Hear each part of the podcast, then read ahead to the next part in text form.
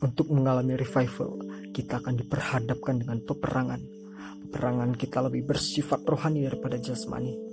Kita harus mengadakan perlawanan terhadap iblis yang hambat terjadinya revival.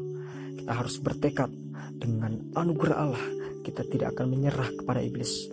Lawanlah iblis, maka dia akan lari. Lalu apa yang harus kita lakukan? Kita harus melawannya dengan menggunakan perlengkapan senjata Allah seperti yang dijelaskan dalam Efesus 6 ayat 10 sampai 20. Dengan kekuatan Kristus orang percaya sekarang dapat memerangi roh-roh itu.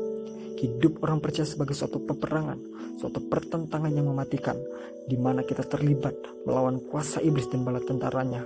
Dengan perlengkapan senjata inilah menunjukkan betapa luar biasanya perlengkapan yang disediakan Allah bagi para prajurit-prajuritnya.